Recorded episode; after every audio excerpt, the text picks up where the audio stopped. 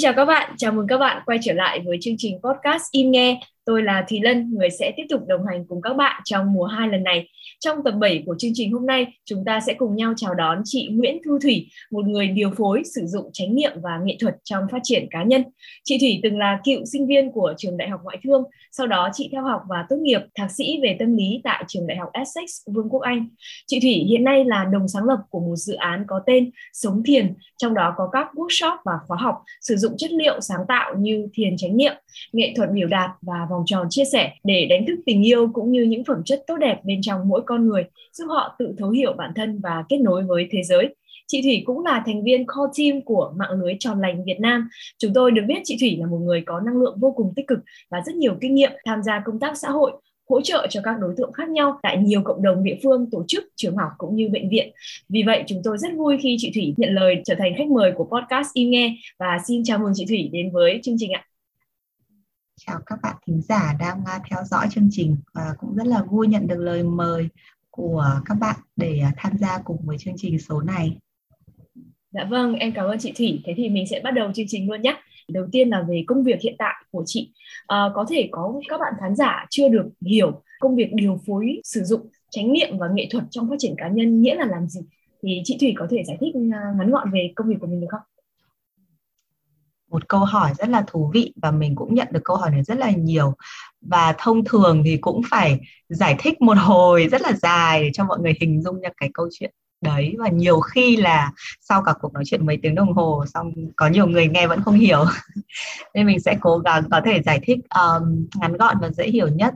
Thì uh, công việc điều phối là từ dịch ra từ facilitator một cái công việc mà cũng đã có mặt trên thế giới từ rất là lâu rồi và ở Việt Nam thì có thể là điều phối um, những cái chương trình phát triển bản thân, điều phối một cuộc họp, ờ, điều phối đội nhóm, ờ, điều phối một cái vòng tròn có chủ đích nào đấy.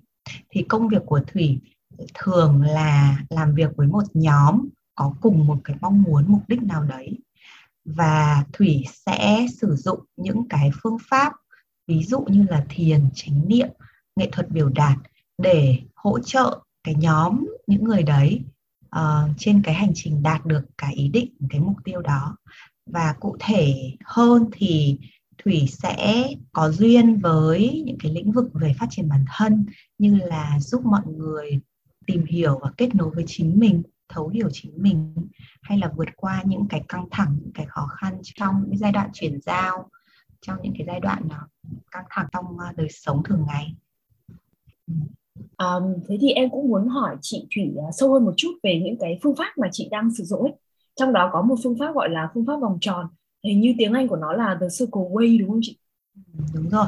Uh, phương pháp vòng tròn hiểu một cách nôm na và đơn giản thì chúng ta những người ở trong cùng một nhóm và đến với nhau có cùng một cái ý định mong muốn nào đấy thì chúng ta ngồi thành một vòng tròn ở đó kể cả người điều phối hay là người tham gia thì đều ngồi trong vòng tròn có nghĩa là tất cả mọi người trong vòng tròn đấy đều bình đẳng, không có thứ bậc trên dưới cao thấp, không có ai có nhiều quyền lực hơn ai. Và điều đó có nghĩa là mình có thể học từ tất cả mọi người trong cái vòng tròn đấy. Mình có thể học từ người điều phối, nhưng mà mình cũng có thể học từ những người bạn khác ở trong vòng tròn. Mình cũng có thể học từ chính mình, từ chính những cái câu chuyện mà mình chia sẻ ra ở trong vòng tròn. Thì dựa trên những cái nguyên tắc về sự bình đẳng, về sự bao gồm như vậy thì vòng tròn là một cái phương pháp nền tảng chung để mọi người khám phá ra uh, những cái khả năng tự chữa lành của chính mình ở trong lòng cộng đồng thông qua những tương tác với những người khác. Thì những cái phương pháp vòng tròn thật ra nó nó có lịch sử rất là cổ xưa. Ngay trên trống đồng đông sơn ngày xưa là mình thấy một cái vòng tròn mọi người cùng nhảy múa với nhau hay là những cái vòng tròn mọi người ngồi kể chuyện uh, hay là ở trong các nền văn hóa của uh, châu Âu, châu Mỹ những cái người những cái bộ lạc cổ đại thì họ đều có cái văn hóa ngồi vòng tròn như vậy hết. Thì nó mang một cái năng lượng của trí tuệ tập thể khi mà tất cả những người hiện diện ở trong vòng tròn đấy đều đóng góp cho cái trí tuệ chung cho cái năng lượng chung của cộng đồng. Ngày nay những chuyên gia những nhà giáo dục hoặc là những nhà khoa học những nhà trị liệu uh, những con người ở thế hệ mới đã khai thác lại những cái tiềm năng của phương pháp vòng tròn và đưa nó vào thành những cái hệ thống phương pháp. Vâng ạ em cảm ơn chị. À, thực ra thì em cũng có được tham gia một số các cái chương trình mà có sử dụng phương pháp vòng tròn. Ví dụ ờ, lần trước thì em có lên trên Đắk lắc ở chương trình vườn xả và đã được trải qua 5 ngày theo phương pháp vòng tròn đó và bọn em cũng chia sẻ với nhau và có rất nhiều những cái uh, xúc động nó diễn ra trong vòng tròn bởi vì bọn em cũng là những người mà xuất phát điểm là có nhiều vấn đề về tuổi thơ và em trực tiếp tham gia trong vòng tròn đấy nên là em cũng cảm nhận được cái sức mạnh của vòng tròn nó lớn như thế nào. À, thế thì em cũng nhớ đến cái câu trả lời của chị Thủy trong khảo sát với bọn em.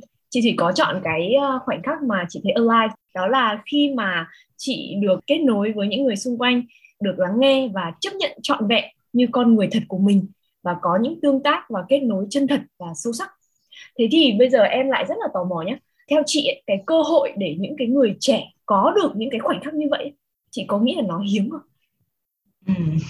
câu hỏi rất là hay ừ. um, cá nhân mình nhận thấy trong trải nghiệm của bản thân hay là khi mình làm việc với các bạn trẻ thì mình thấy là ai cũng có một cái khao khát được chân thật được sâu sắc được lắng nghe được chấp nhận trọn vẹn. Nhưng mà vì sao đó mà trong cái cuộc sống thực tế hàng ngày thì à, không phải lúc nào mình cũng có thể làm như vậy. À, có thể là có rất nhiều những cái nỗi lo nỗi sợ sẽ bị thế này thế kia nếu như mà mình chân thật hoặc là mình hồn nhiên quá. Thế nhưng mà đâu đó cái cái khao khát đấy nó vẫn luôn ở đó rất là con người. Thì nó có khó không nó có hiếm không thì mình nghĩ là tùy mỗi người mỗi người sẽ sẽ cảm nhận. Um, có lẽ là mình ở một cái phiên bản trẻ thì mình cũng đã từng cảm thấy nó rất là khó khăn và rất là tiếc nuối mình từng rất là tiếc nuối thời thơ ấu và thời trẻ hơn một chút bởi vì mình thấy những cái kết nối hồi đấy nó rất là hồn nhiên rất là chân thật. Trong khi lớn lên thì mình thấy càng lớn mình càng phải cố gắng mình khéo léo rồi phải đeo những cái mặt nạ này mặt nạ kia. Nhưng mà khi mà mình dần dần mình thực hành những cái phương pháp để trở về với bên trong mình này trở về với chính bản thân mình với con người thật của mình thì mình nhận thấy là dễ hay khó là ở mình. Um, thì đương nhiên không phải bỗng dưng mà mình có thể làm được như thế mà mình vẫn sẽ cần một cái khoảng thời gian để mình thực tập trở về với cái cốt lõi về cái nguyên thủy đấy. Và cái khoảng thời gian này thì có lẽ là khoảng thời gian mà vòng tròn nó đã giúp mình. Nó cho mình một cái nơi để thử chia sẻ một cách chân thật. Uh, thử yếu đuối hoặc nhút nhát hoặc là điên rồ. Uh, và khi mà ở đấy mình vẫn được chấp nhận mình vẫn được lắng nghe mình vẫn được kết nối thì dần dần cái niềm tin vào cái con người thật của mình nó cũng tăng lên. Và đến một lúc mà mình có thể tự tin mình mình vẫn giữ cái sự chân thật cái sự uh, đôi khi hơi hồn nhiên hơi ngây thơ đấy đem ra ngoài cuộc sống. Em hiểu ạ. Chị có nghĩ là các bạn trẻ cần một cái cú hích gì đó hoặc là một cớ nào đó đẩy các bạn đến là cần phải sống chân thật với mình? Các bạn sẽ tìm đến những cái vòng tròn hay là tìm đến những cái khóa học như vậy không? Có lẽ là nó cũng đúng. Bởi vì để một bất cứ một điều gì xảy ra thì mình cũng cần những đủ đầy đủ những cái điều kiện ấy.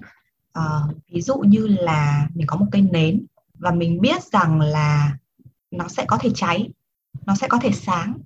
Nhưng nếu mình không có bật lửa nếu mình có bật lửa nhưng mình không bật cái bật lửa đấy lên thì ngọn nến nó cũng sẽ không cháy.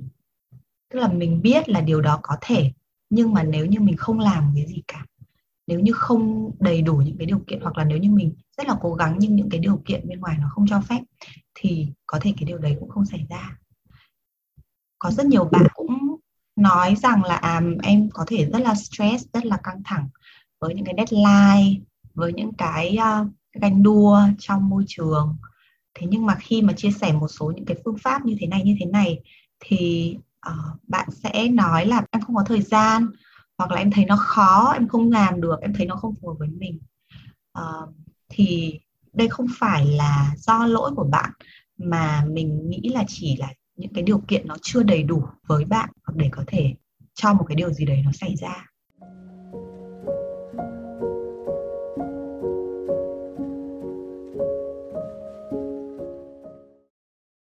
Bây giờ nhé mỗi khi mà chị tham gia vào một cái khóa học hoặc là một workshop như vậy chị có hình dung trong đầu trước ấy, là sau khi bước ra khỏi cái không gian này cái buổi học này thì họ sẽ có được những cái gì cho bản thân ấy? Chị nếu mà phải chọn thì chị sẽ mong muốn điều gì cho những người tham gia?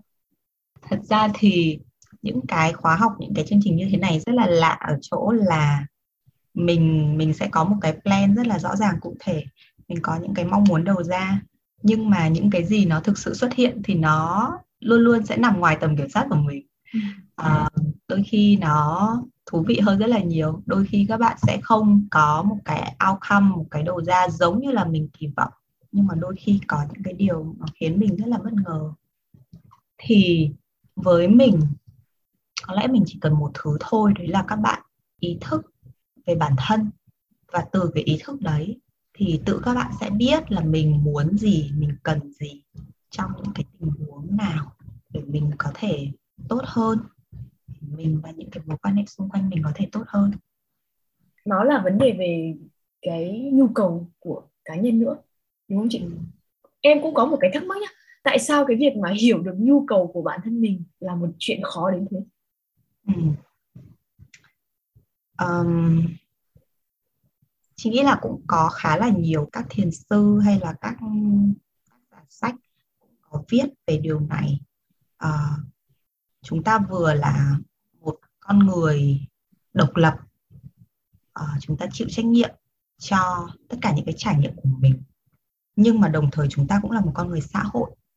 Chúng ta thường xuyên chịu ảnh hưởng rất là nhiều từ những cái trong môi trường trong xã hội đơn cử như trong gia đình thôi ví dụ như mình thích ăn cái này nhưng mà gia đình mình thích ăn cái kia. Thế thì mình sẽ tự nấu một mình mình ăn một kiểu hay là mình sẽ ăn cùng với gia đình? Thì có rất là nhiều những cái lựa chọn tương tự như thế từ khi mình bé cho đến khi mình lớn lên. Và cái cách mình lựa chọn nó cũng sẽ định hình mình ở trong tương lai là như thế nào. Uh, rất nhiều bạn ở trong cái văn hóa Á Đông văn hóa Việt Nam thì sẽ có xu hướng là rất là yêu thương gia đình gắn bó với gia đình gắn bó với bố mẹ và thường có xu hướng là làm điều gì đó để cho uh, bố mẹ được vui gia đình được vui gia đình được tự hào. Thì dần dần dần dần theo cái thói quen đấy chúng ta uh, sống theo những cái hình ảnh của xã hội cái mong ước của người khác uh, những cái tiêu chuẩn của xã hội đặt ra hay là đơn giản thông qua những cái sách báo mà chúng ta đọc hàng ngày những cái phim ảnh chúng ta xem hàng ngày nó cũng định hình những cái tiêu chuẩn về cái con người mà chúng ta muốn hướng đến. Thế nhưng mà nếu như lúc nào cũng như vậy lúc nào cũng chạy theo những cái hình ảnh bên ngoài mà không có thời gian quay về lại bên trong để kết nối lại với bên trong của mình thì nó sẽ là một sự mất cân bằng. Và khi đó mình sẽ quên mất mình cần gì mình muốn gì mình cảm thấy như thế nào. Um, xã hội nó có quá nhiều những cái thứ để hướng ra bên ngoài. Nó có quá nhiều những cái tiêu chuẩn bên ngoài mà nó thiếu đi những cái hướng vào bên trong để mình cân bằng lại. Um, cái này thì chắc là mình sẽ quay trở về với cái câu chuyện liên quan đến tránh niệm tức là mình sẽ nhận thức được là những cái điều gì đang diễn ra bên trong cơ thể mình cũng như là cái phản ứng của của cái tâm lý cũng như là cơ thể của mình. Um, em biết ngoài kia có rất nhiều các bạn trẻ thì đang bắt đầu quan tâm đến chánh niệm và muốn học cách để có thể sống chánh niệm được. Nhưng mà cũng có những nhiều người họ nhìn về cái chánh niệm giống như kiểu một cái điều gì đó như kiểu một xu hướng một phong trào. Tức là họ có một cái nhìn hơi tiêu cực ấy thế thì nếu mà mình có thể thuyết phục những cái bạn mà đang có suy nghĩ tiêu cực về nó thì mình sẽ mô tả về sống chánh niệm ra sao để các bạn hiểu nó đúng hơn. Với chánh niệm, các thầy của chị đều bảo là không cần phải cố gắng thuyết phục ai cả, không cần phải bảo họ phải thay đổi cái cách sống của họ hay là thay đổi cái niềm tin của họ, mà chỉ đơn giản mình mình sống tốt cái cuộc sống của mình thôi. Mình có trải nghiệm trong cuộc sống của mình, như thế là đủ uh, bởi vì nó giống như là một cái hòn sỏi ném xuống hồ thì nó sẽ tạo ra những cái gợn sóng nó lan lan lan dần lên mặt nước. Và mình chỉ cần là cái hòn sỏi đấy và mình chỉ cần làm đúng cái nhiệm vụ của mình trong cuộc sống thôi thì cái năng lượng cái sự chánh niệm đấy nó sẽ dần dần nó sẽ lan tỏa lan tỏa. Um, thế và hỏi chánh niệm nó có nó giúp gì cho cuộc sống của chị thì đúng là nó vừa khó nó vừa dễ uh, để nói. Um, bởi vì chị có thể nói rất là nhiều nhưng mà uh, người nghe thì chưa chắc đã cảm thấy hiểu và cảm thấy chạm với những cái điều đấy. Chưa chắc đã tin và nếu như mà họ chưa có cảm nhận. Uh, nhưng chị có thể dẫn ra một số những cái nghiên cứu mà các nhà khoa học đã đã từng nghiên cứu và chị thấy tất cả những cái đấy nó đều đúng với mình. Uh, ví dụ như là các nhà khoa học khi mà nghiên cứu thì thì phát hiện ra là cái phương pháp chánh niệm thực ra nó rất là khoa học. Nó sử dụng cái hơi thở và cái cơ thể rất là đơn giản, rất là bình thường nhưng mà thường mình không có chú ý đến. Nhưng mà khi mà mình thở một cách có ý thức, mình ý thức về cơ thể của mình, thì tự nhiên nó giúp cho mình điều hòa, cân bằng lại những cái cảm xúc. Mình cảm thấy căng thẳng thường là do những cái cảm xúc nó quá lên và mình không có kiểm soát được. Ví dụ như mình giận dữ quá hoặc là mình lo lắng quá mình sợ hãi quá hoặc thậm chí đôi khi mình vui quá mình sung sướng hạnh phúc quá mình cũng có thể quên hết thực tại. Ừ. thì cái phương pháp chánh niệm nó giúp neo mình lại để mình không bị lạc trôi vào trong những cái cảm xúc đấy. Rất nhiều các bạn trẻ bây giờ là kiểu bị nghiện cảm xúc chạy theo những cái cảm xúc giống như là mình đạt được cái mức cảm xúc này rồi. Sau đấy thì mình lại cảm thấy là mình cần nữa cần nữa. Như thế này không đủ. Mình luôn luôn cần những cái dấu mốc cao hơn để thỏa mãn cái sự uh, thèm cảm xúc đấy. Như là xem một bộ phim bi kịch hơn phải đọc một cái bài báo một câu chuyện nó drama hơn hay là phải thành công nhiều hơn phải kiếm được nhiều tiền hơn được ghi nhận nhiều hơn luôn luôn là trèo lên những cái bậc thang của cảm xúc. Thì đến một lúc nào đấy mình sẽ rất là mệt mỏi. Uh, nếu như mình đạt được thì không sao nhưng nếu mình không đạt được là mình dễ đau khổ rồi rất là nhiều vấn đề về tâm lý. Thì trải nghiệm nó cho mình cái sự cân bằng biết đủ. Cho dù mình vui cho dù mình buồn cho dù mình đau khổ mình giận dữ thì mình luôn biết cách để trở lại cái trạng thái quân bình cái trạng thái cân bằng. Và ở trạng thái cân bằng là lúc mà cái performance của mình cái khả năng hiện diện cái khả năng mình làm mọi việc trong cuộc sống nó tốt nhất. Vâng ạ em hiểu.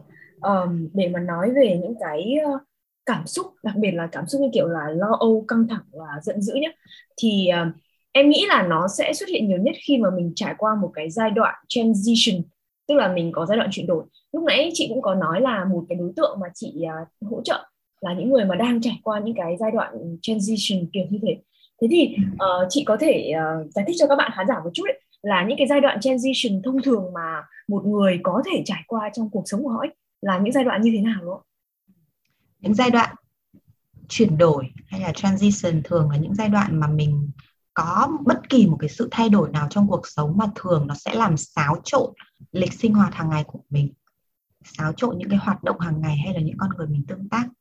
Ví dụ như là mình bắt đầu một trường học mới này. Ừ. chuyển trường hay đơn giản là bắt đầu vào đại học. Hay là mình chuyển nhà thay đổi chỗ ở. Hay là những cái giai đoạn ở ờ, trong gia đình mình có sự xáo trộn. Ví dụ như là người thân đi xa hoặc là mình đi xa khỏi gia đình. Uh, người thân hay là mình uh, được chẩn đoán một cái căn bệnh nào đấy. Hay là mình mất đi người thân. Thì tùy vào mức độ những cái sự việc này đều có ảnh hưởng lên tâm lý của mình. Có những sự việc thì nó không để lại nhiều những cái ảnh hưởng lên tâm lý, nhưng mà có những sự việc nó gây ra rất là nhiều xáo trộn và kèm theo là rất nhiều những cái vấn đề về tâm lý. Và nhiều hay ít thì nó không không phụ thuộc vào cái sự việc hay là cái mức độ nghiêm trọng của sự việc, mà tùy thuộc vào cái cách mà mình nhìn nhận nó ví dụ có những người trải qua những biến cố rất là lớn ờ, như chẩn đoán bệnh hiểm nghèo hay là mất đi người thân. Nhưng mà nếu người ta có cái sự vững vàng và bình an nội tâm thì có thể vượt qua cái giai đoạn đấy rất là nhanh và cũng không cần đến ờ, người hỗ trợ. Nhưng có những người chỉ chuyển trường, chuyển nhà hay là những cái thay đổi mà mọi người bình thường sẽ bảo là ôi, có gì đâu, ai chẳng thế? Nhưng mà với mình thì nó là một cái thay đổi rất là lớn. Nó gây ra xáo trộn rất là lớn. Thì đôi khi cũng cần những cái sự hỗ trợ để có thể có cái giai đoạn chuyển đổi đấy nó êm hơn.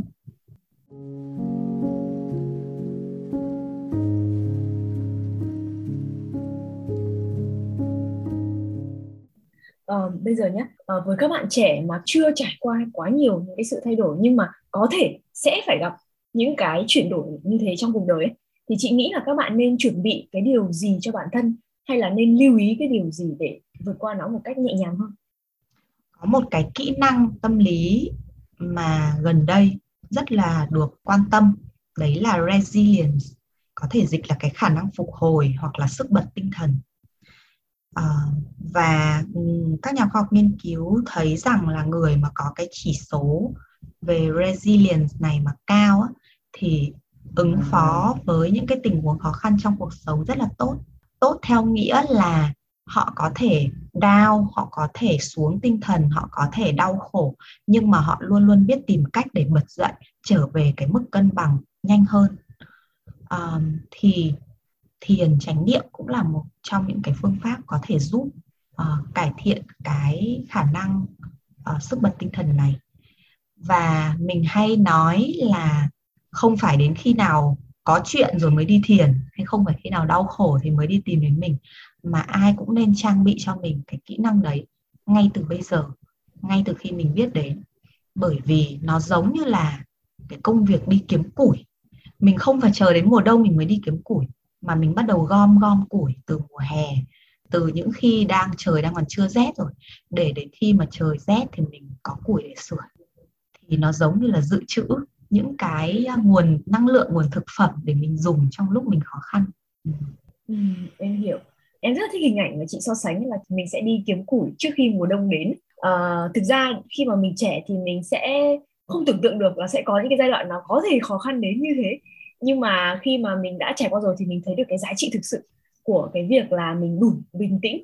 Mình có một cái cách nhìn vấn đề nó từ nhiều chiều hoặc đủ khách quan và nó hỗ trợ cho mình để mình không bị suy sụp à em cũng rất là muốn hỏi chị thủy về một đối tượng à, rất là đặc biệt đó là đối tượng những người mà bị chẩn đoán bệnh hiểm nghèo như kiểu là ung thư ấy thì uh, kinh nghiệm của chị khi làm việc với những bệnh nhân ung thư ấy thì chị có rút ra được cho mình một cái insight hay là một cái bài học gì thú vị mà chị có thể chia sẻ với em và các bạn khán giả được không?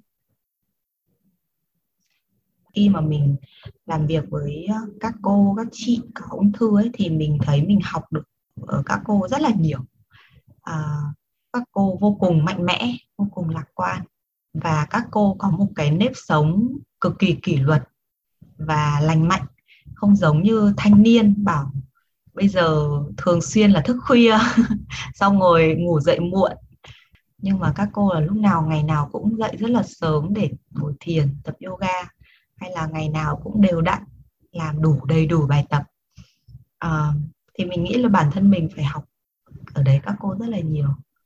Ừ, và thứ hai nữa là cái tinh thần mà mọi người chia sẻ hỗ trợ nhau. Giống như là trong cái vòng tròn đấy mọi người như là người thân của nhau. Uh, rất là nhiệt tình hỗ trợ. Nếu như mà có một cái câu hỏi gì đấy hay là có những thành viên là người mới mới chẩn đoán ung thư đang còn trong giai đoạn rất là sốc rất là hoang mang thì các cô uh, với kinh nghiệm ví dụ 3 năm hay là 5 năm đã chiến đấu với ung thư thì bắt đầu có rất là nhiều kinh nghiệm để chia sẻ hay là có những cái lời động viên nâng đỡ nhau.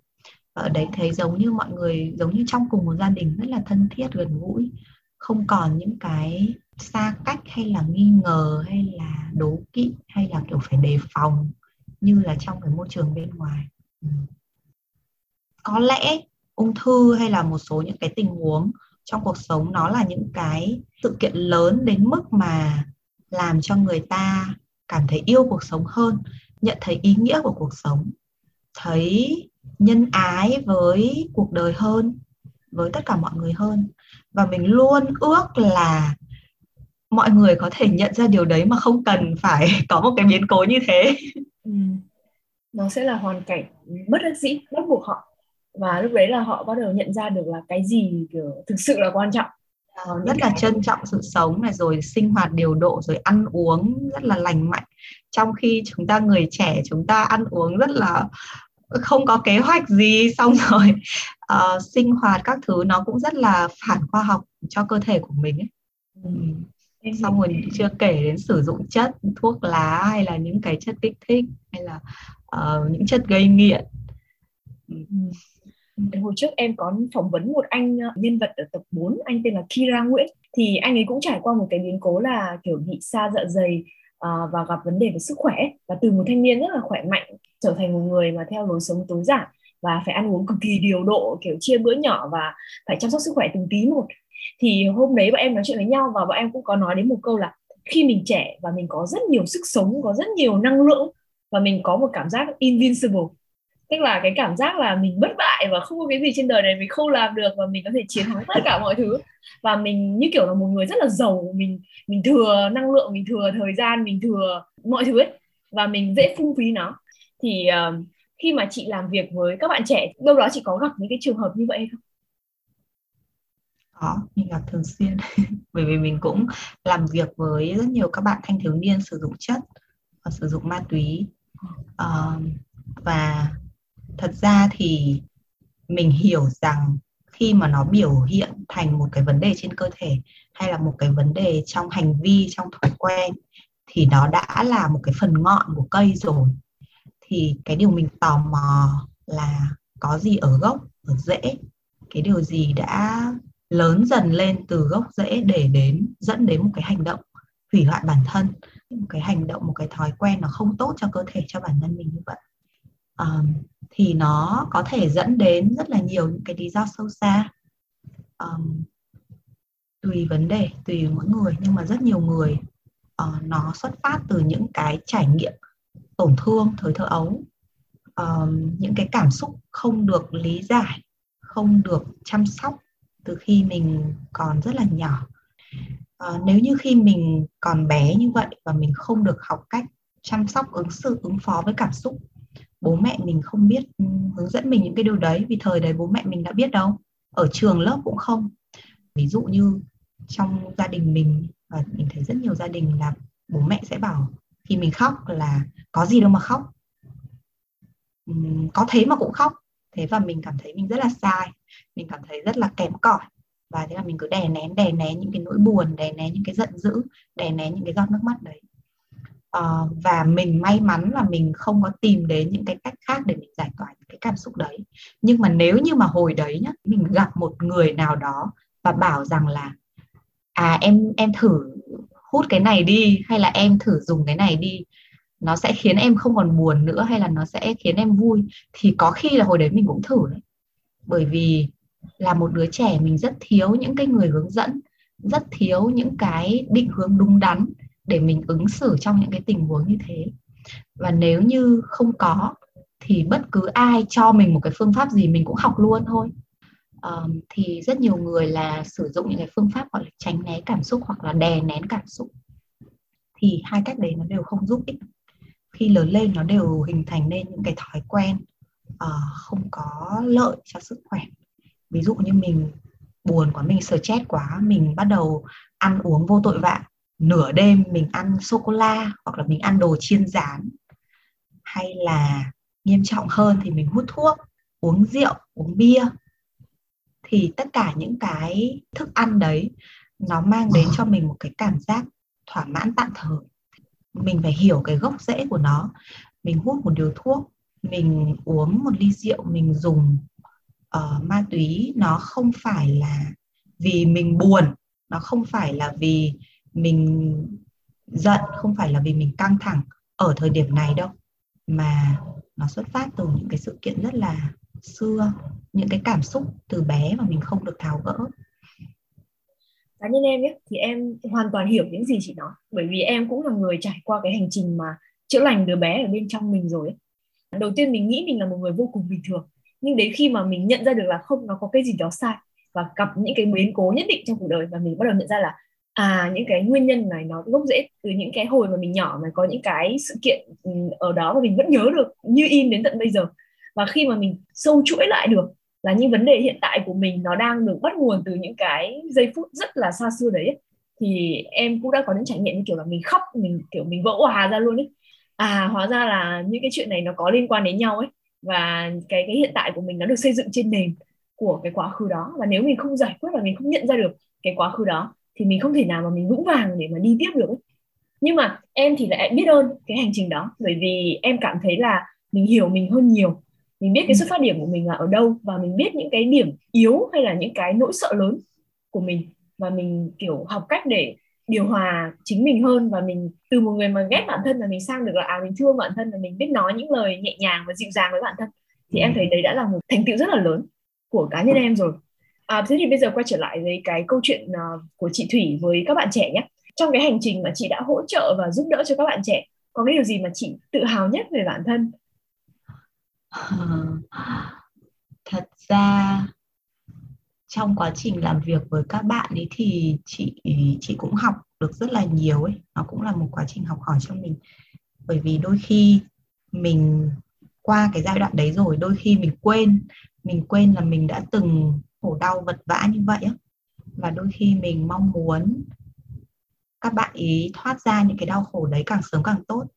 Nhưng mà đôi khi mình không thể quyết định thay được mình không thể thúc đẩy nó được. Thì có những lúc mình cảm thấy rất nôn nóng. Nhưng mà xong mình nhớ đến cái câu chuyện là dắt con ốc sên đi dạo. Khi mình dắt một con ốc sên đi dạo mình không thể bảo con ốc sên đi nhanh nhanh lên được. À, thì mình quên mất mình cũng từng là một con ốc sên và có lẽ là hồi đấy các thầy giáo của mình cũng đã các thầy cô của mình cũng đã phải rất là kiên nhẫn với mình. Uh, cho phép mình chậm rãi cho phép mình được trải nghiệm cho phép mình được sai. Thì mỗi khi mà mình nhớ được như vậy thì mình nhắc nhở bản thân mình mình chỉ là người chỉ ra con đường đấy thôi. Thế còn các bạn ý có bước đi hay không hay là khi nào thì bước đi thì để cho các bạn ý sự lựa chọn. Thì có lẽ là mình phải ghi nhận bản thân những cái giây phút mà mình nhớ mình nhắc bản thân được như vậy. Ừ, hiểu. À, trong cái việc dạy học của bọn em trên trường ấy cũng có một cái hình ảnh khác nó khá là giống ấy đó là bạn có thể dắt một con ngựa đến bên cạnh dòng sông nhưng bạn không thể bắt nó uống nước được. Cái công việc của người giáo viên hay là một người điều phối em nghĩ cũng như vậy á là mình có thể chỉ cho họ là à đây là dòng sông, đây là kiểu nguồn nước đây. Nhưng mình không thể ép họ và dí đầu họ xuống để bắt họ uống. Mà khi nào họ uống và uống bao nhiêu, uống như thế nào thì sẽ là quyết định của họ. Mình chỉ là người, chỉ đường hỗ trợ cho họ đến được cái nơi đấy thôi, đúng không? Và mình phải nhắc nhở bản thân điều đấy liên tục để mình tránh, mình thúc ép họ quá sớm hoặc là lúc cháy giai đoạn. Và điều đó nó có thể gây tác dụng ngược đúng không? Đúng rất là có hại ừ.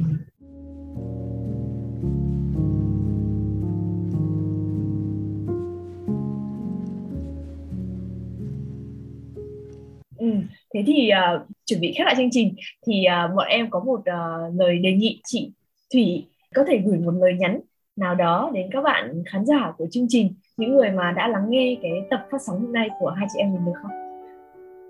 Mình nãy giờ thì mình cũng nói rất nhiều về những cái khó khăn, uh, những cái khổ đau mà có thể đôi khi nó vượt vượt ra những cái gì đang xảy ra ở hiện tại. Uh, đâu đó có thể gợi lại những cái ký ức hay là những cái tuổi thơ mà với nhiều bạn thì nó vẫn chưa được chữa lành, chưa được giải phóng vẫn đang còn gợn lại những cái cảm giác khó chịu. Thì mình chỉ muốn uh, nói lại một cái câu của thầy thích nhất hạnh đấy là có bùn có sen không bùn không sen. Uh, có nghĩa là hoa sen rất là đẹp rất là thơm nhưng là nó mọc lên từ bùn lầy. Mọi người thì rất thích hoa sen nhưng mà không thích chân tay mình bị lấm bùn nhưng mà thực sự thì để hoa sen nó có thể nở và có thể đẹp như vậy là nhờ có những cái bùn đất ở dưới. Um, cho nên là giống như lúc nãy lân nói là rất là biết ơn những cái trải nghiệm đấy. Thì cũng nhờ những cái đau khổ nhờ những cái trải nghiệm khó khăn trong quá khứ thì mình hay là rất nhiều người cũng nhận ra cái tình yêu trong mình. Nó lớn hơn mình tưởng rất là nhiều. Mình có khả năng yêu thương mình có khả năng bao chứa rộng lớn hơn mình tưởng. À, và mình hoàn toàn có khả năng có thể biến những cái khổ đau đấy thành hạnh phúc biến những cái bùn đất những cái khó chịu những cái không thích đấy thành những cái bông hoa à, rất là đẹp rất là thơm. Thì à, cũng muốn gửi tặng mọi người một vài phút hít thở thiền để mình thử trải nghiệm. Không biết là chị bật nhạc của chị có được không? Được ạ chị cứ bật đi bây giờ mình sẽ mời mọi người cùng với mình thực tập một vài phút thiền tránh niệm. Và bài này rất là đơn giản thôi. Mọi người chỉ cần uh, ngồi trong một cái tư thế thật là thoải mái và thư giãn. Mình có thể ngồi tựa lưng vào ghế hoặc là mình cũng có thể ngồi dựng thẳng lưng dựng thẳng cột sống. Mình sẽ đưa cái sự chú tâm vào hơi thở của mình. Nếu muốn, mình cũng có thể khép hờ mắt lại, hoặc là hướng mắt nhìn check xuống sàn nhà phía trước mình. Và mình sẽ đưa cái tâm trí của mình hoàn toàn có mặt và hiện diện với hơi thở. Khi mình hít vào và khi mình thở ra vào. Thở ra. Cảm nhận và ý thức.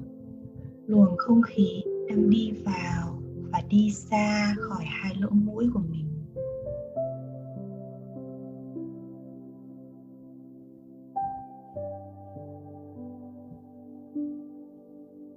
Cảm nhận luồng không khí đi qua hai lỗ mũi.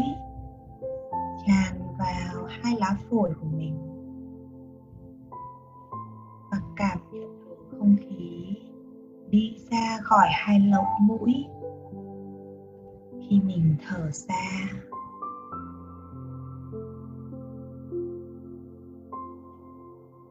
chỉ đơn thuần là quan sát mà không cần cố gắng phải thay đổi nó.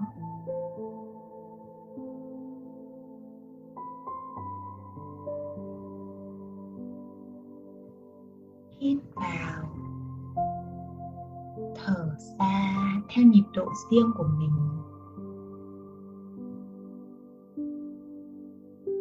Cảm nhận và để ý xem hơi thở của mình hôm nay ra sao. Nó nông hay là sâu? Nhanh hay là chậm? Khó khăn, nặng nề hay là nhẹ nhàng? Thông thoáng và thoải mái. Chỉ đơn thuần là ghi nhận mà không cần cố gắng phải thay đổi để kiểm soát nó.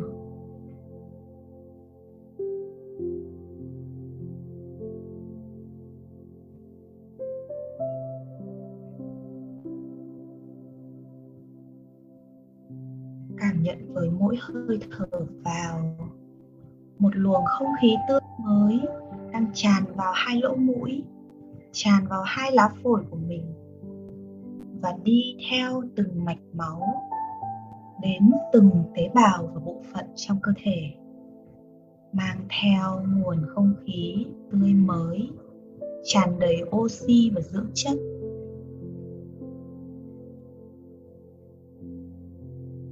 Với mỗi hơi thở ra cảm nhận. Mình đang đẩy ra ngoài hết những không khí bụi bặm, căng thẳng và mệt mỏi.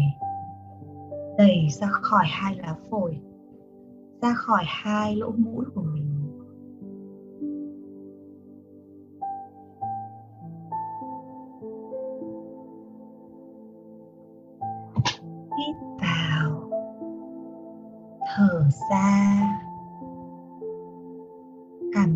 điệu riêng của hơi thở của mình.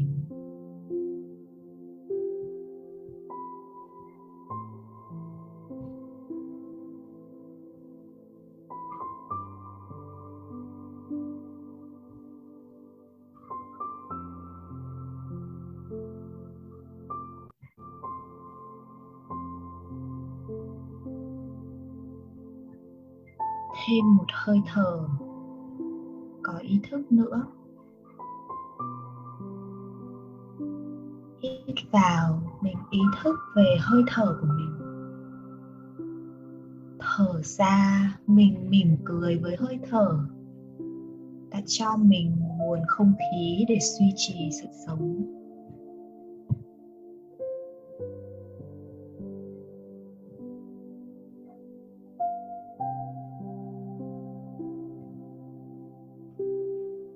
Và khi cảm thấy sẵn sàng, mình có thể từ từ từ từ. Đưa tâm trí trở về với giây phút hiện tại, với không gian mà mình đang ngồi. Và từ từ mở mắt.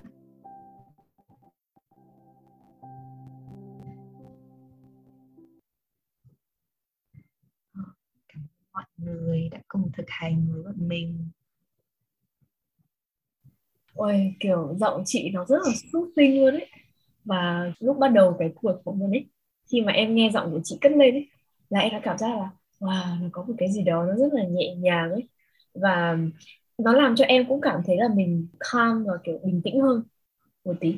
Và em nghĩ là nó do là cái trường năng lượng của chị, nó tỏa ra và nó có thể lan tỏa đến em, mặc dù là em với chị đang ngồi ở hai nơi rất là xa nhau và chỉ nhìn nhau qua màn hình ấy thế nên là thay mặt cho các bạn khán giả của chương trình uh, vô cùng cảm ơn chị Thủy. Không chỉ uh, nhận lời tham gia chia sẻ với uh, chương trình mà chị còn uh, dẫn thiền cho các bạn trong mấy phút. Và em tin chắc là các bạn nào mà đã nghe đến phần này các bạn sẽ cảm nhận được cái nguồn năng lượng rất là bình an và ấm áp từ chị. Chúc cho chị Thủy sẽ tiếp tục có được rất nhiều những thành công và những bước tiến mới trong công việc của chị với vai trò là điều phối viên.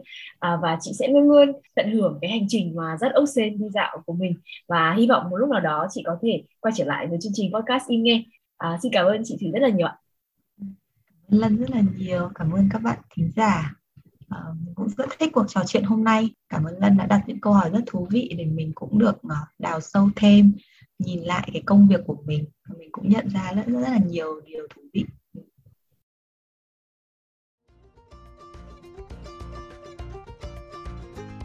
Cảm ơn các bạn đã lắng nghe toàn bộ cuộc trò chuyện của tôi và nhân vật khách mời ngày hôm nay. Rất hy vọng tập phát sóng lần này đã mang lại cho các bạn không chỉ những giây phút thư giãn mà có thể là điều gì đó để mang về. Các bạn cũng đừng quên like, share và tiếp tục ủng hộ cho podcast Im Nghe Season 2. Rất cảm ơn và hẹn gặp lại các bạn trong các tập tiếp theo của chương trình.